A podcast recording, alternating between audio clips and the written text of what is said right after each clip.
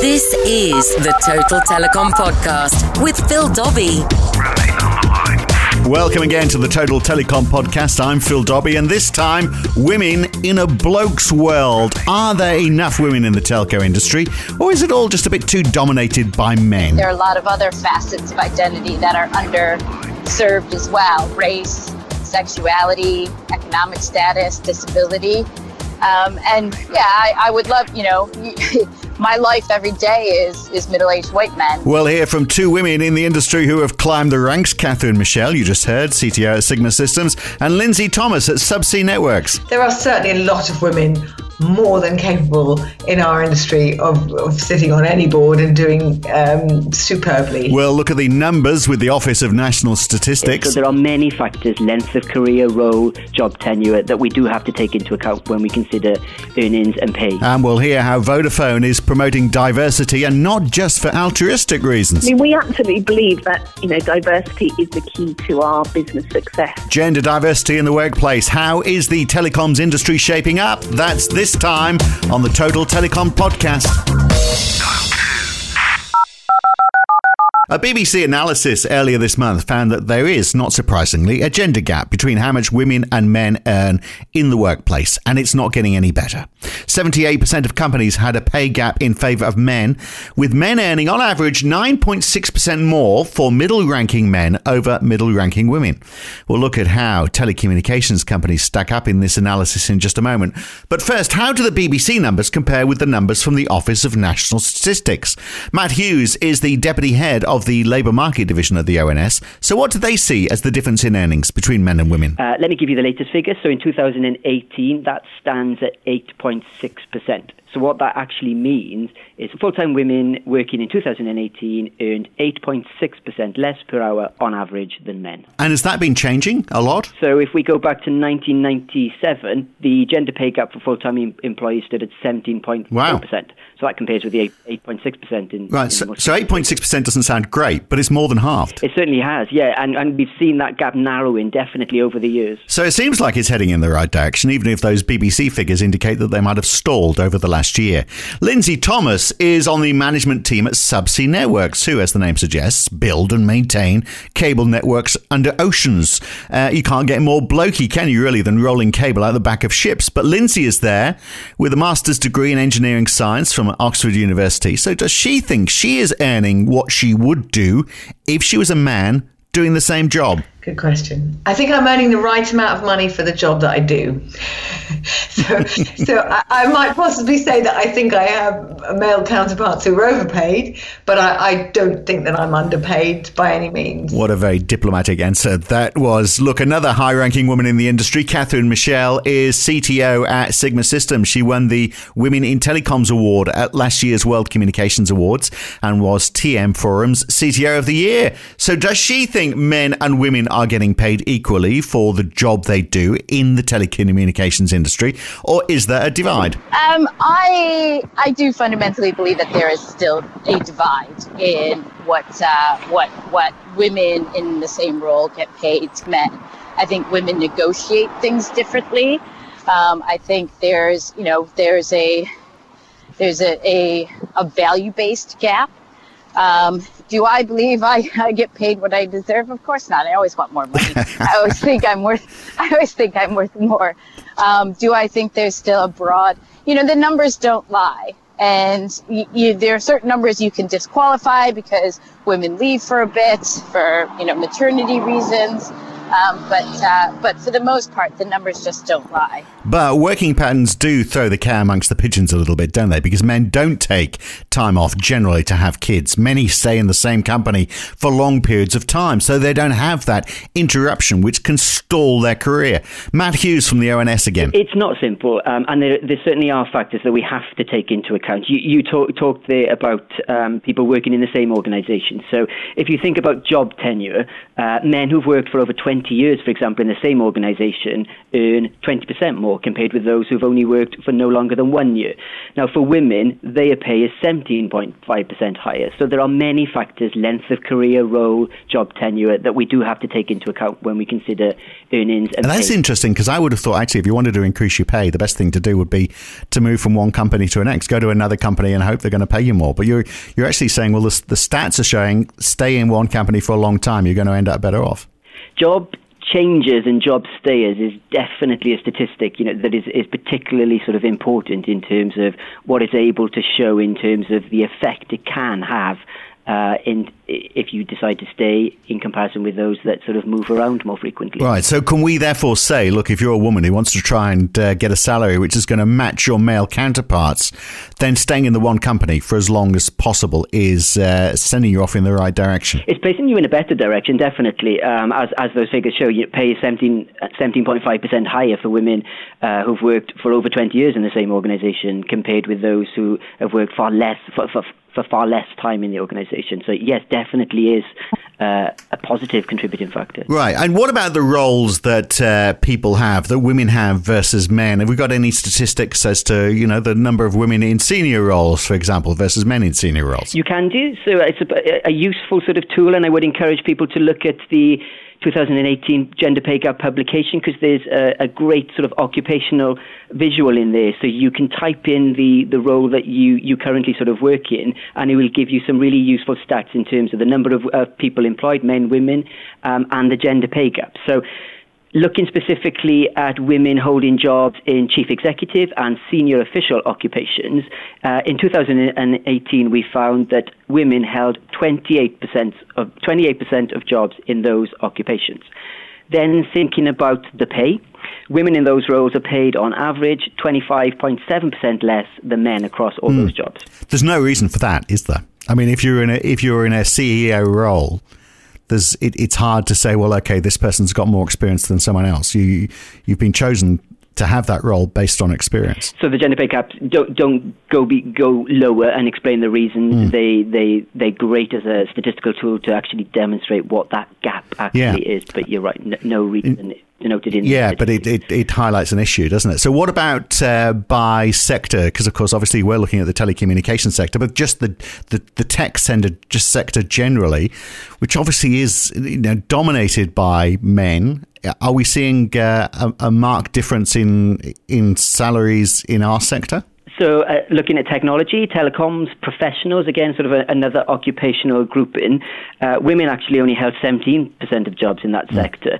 Uh, if you compare that with sort of the whole economy, where women sort of hold around 50% of jobs in the at the whole economy economy level, that percentage is much much smaller in the telecoms uh, and technology professional sector. Again, then looking at uh, pay.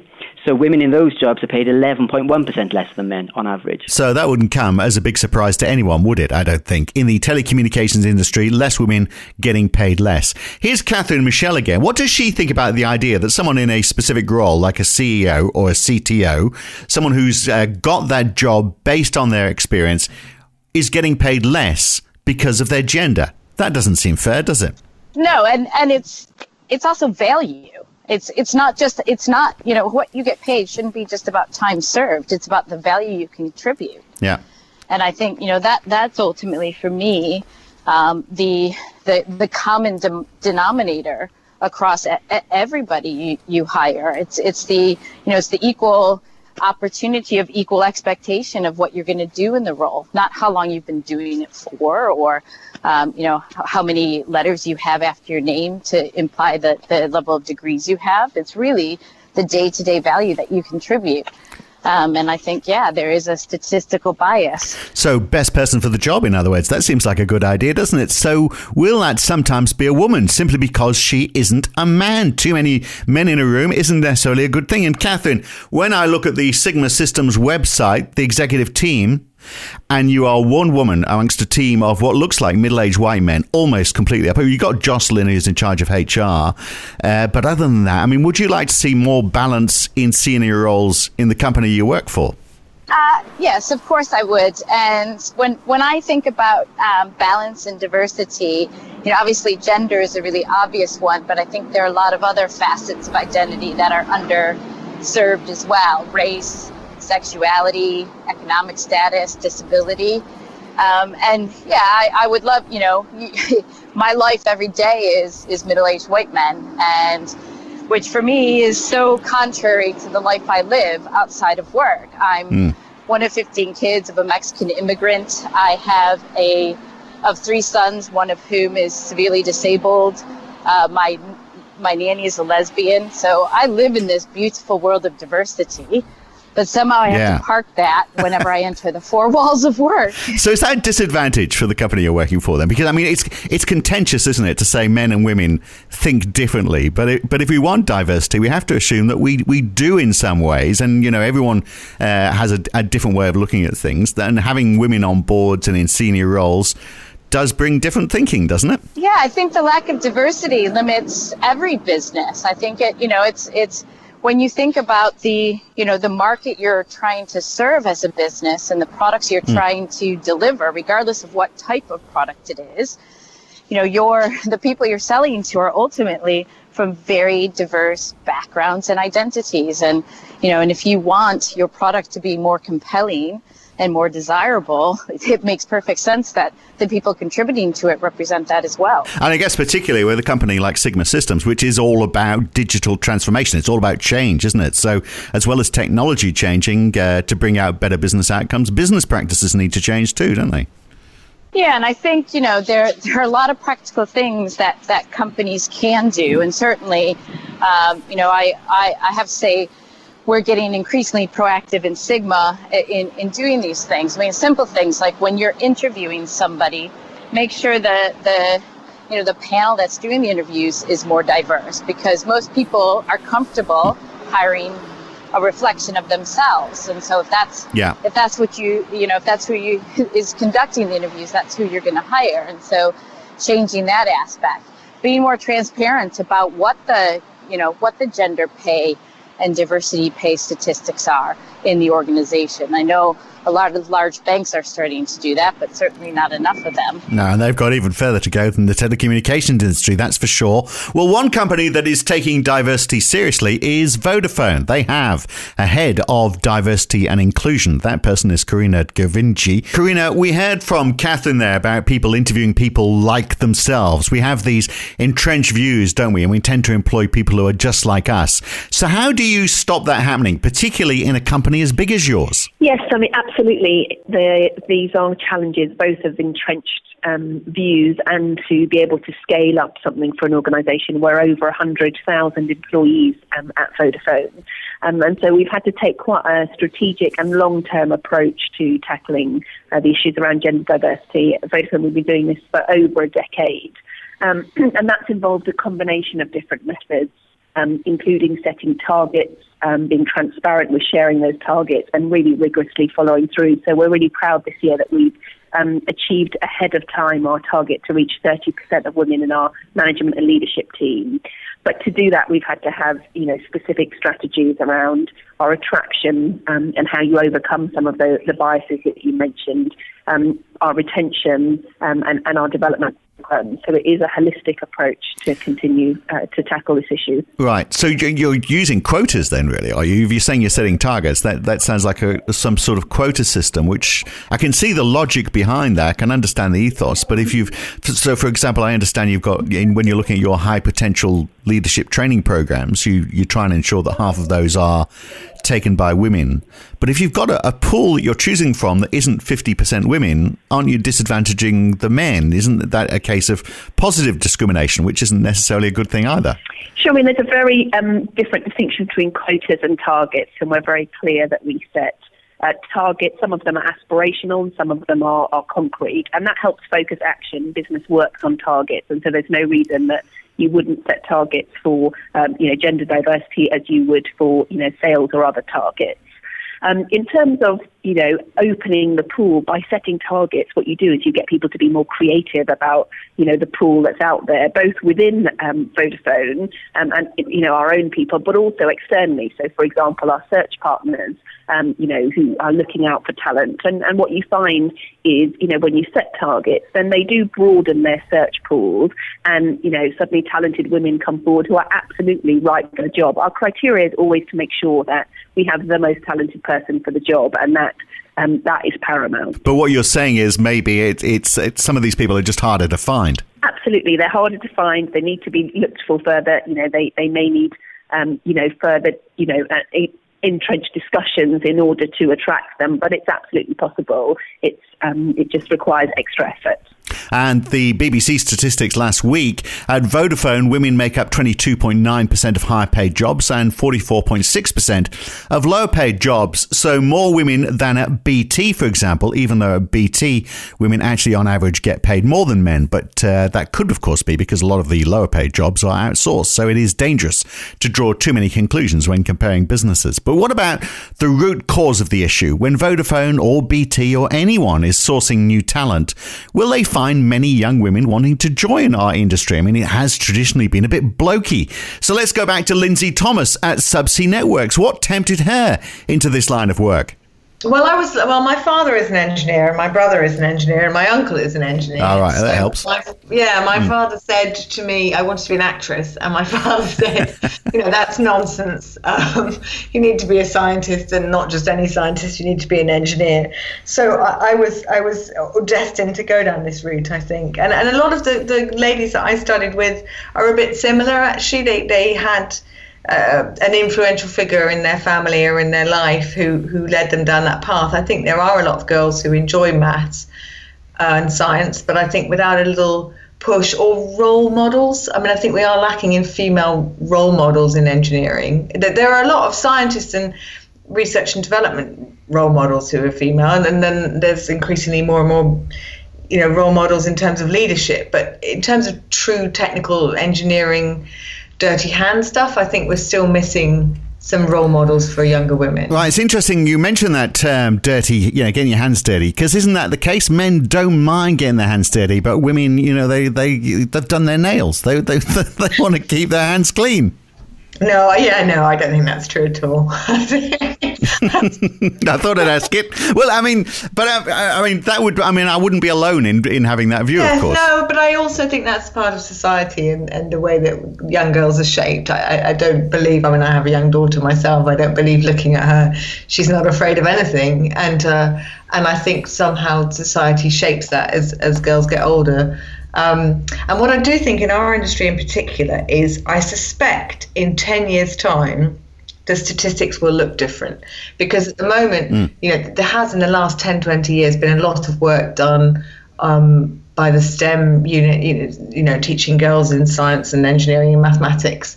Um, and I believe that through university, there are now more girls coming through. Uh, but in our industry, recruitment has been quite low in the last sort of eight, nine years probably, or, or maybe even longer. So the throughput has not happened yet. So a lot of our industry in the subsea space is aging anyway, and mostly sort of 45 to 50 eight, 60 year old people, um, predominantly male at the moment. But I suspect when the recruitment picks up again and there's retirements and, and the industry effectively refreshes, I think naturally there will be more women because there has been a big push in the last 10, 20 years for, to get girls to study engineering. Right, but will they be doing engineering? Because we do see women in the industry, but they tend to be in uh, more the uh, the soft sciences. They're in HR and marketing and roles like that.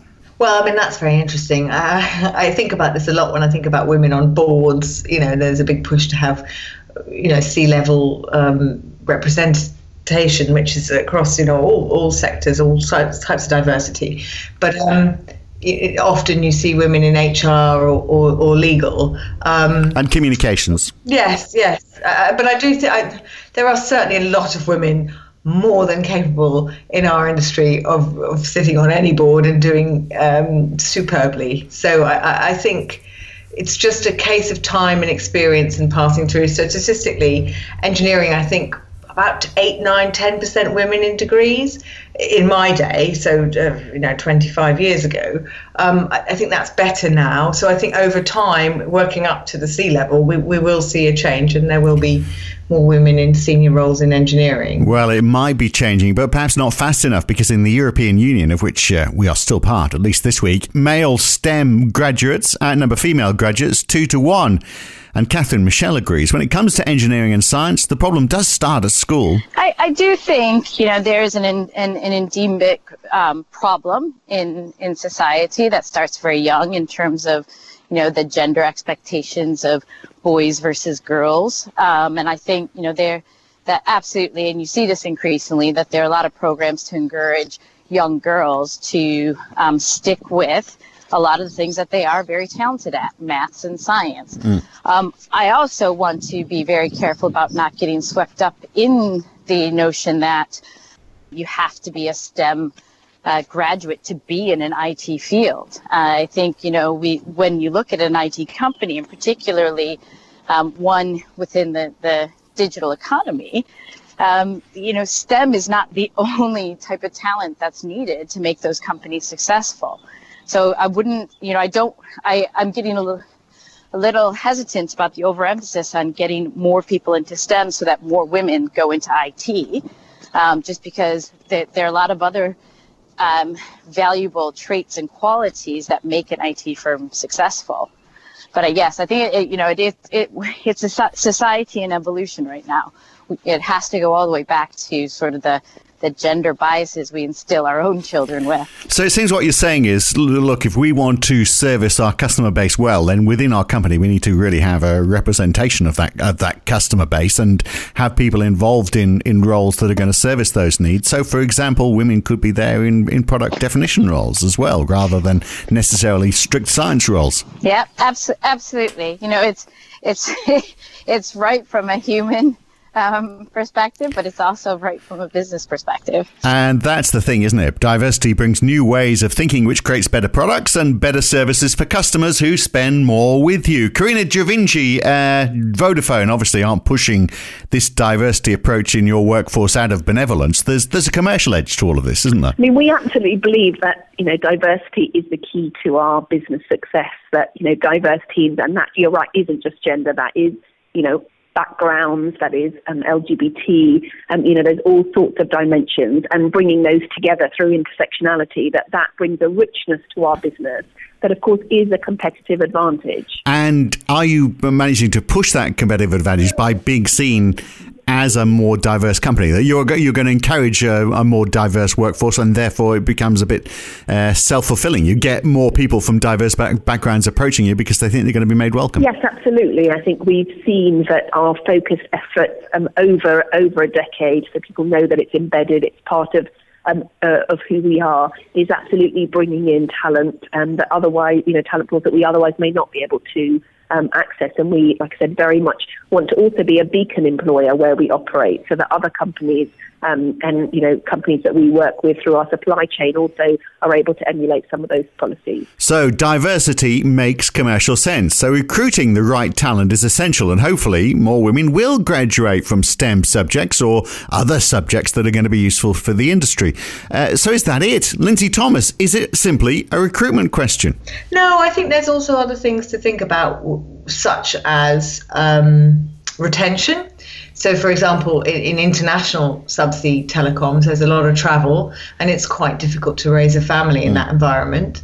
So, I think businesses could do more, um, certainly in certain parts of the world, to assist that stage of people's life. I think just reducing the amount of travel that's necessary for one, two, three years whereas you you know as a woman you can still work full time if you choose to to take care of your family but it, it's even harder to be away. You know you can't go on a cable ship. You you wouldn't want to uh, as a man or a woman likely. So i think it's that assisting parental leave and logistics during the early stages of family that also will help improve retention both men and women. and do you say. think that's recognised? Do you think companies are saying, "Well, okay, we need to do we need to do more to hang on to the smart women we've got, so you know, and, and help them through this period where they're helping bring up their family, but they also want to uh, balance it between uh, their working life as well." Is there enough being done for that? I, I, I can only speak from my own experience, but my own experience is entirely positive. Mm. So I, I, can't grumble in the slightest on that front. I think I think I've been entirely supported um, because there was a recognition that it is important to keep experience within the industry. So personally, I would say yes. I would encourage people to ask for more. You know, I would encourage people not to be afraid to ask not to think things are too difficult, to, to put their position clearly, to say I want home working or I want things that logistically work for me or these working hours or I just don't want to travel for a year. I think I would encourage people to make that position strongly. And if you're confident to do that and you know you have a good relationship with your employer, I suspect that would be entirely successful. I've heard it said I wouldn't dare say this, but I've, I've heard it said that women aren't pushy enough in business, and that's oh. that's part of what, what holds them back.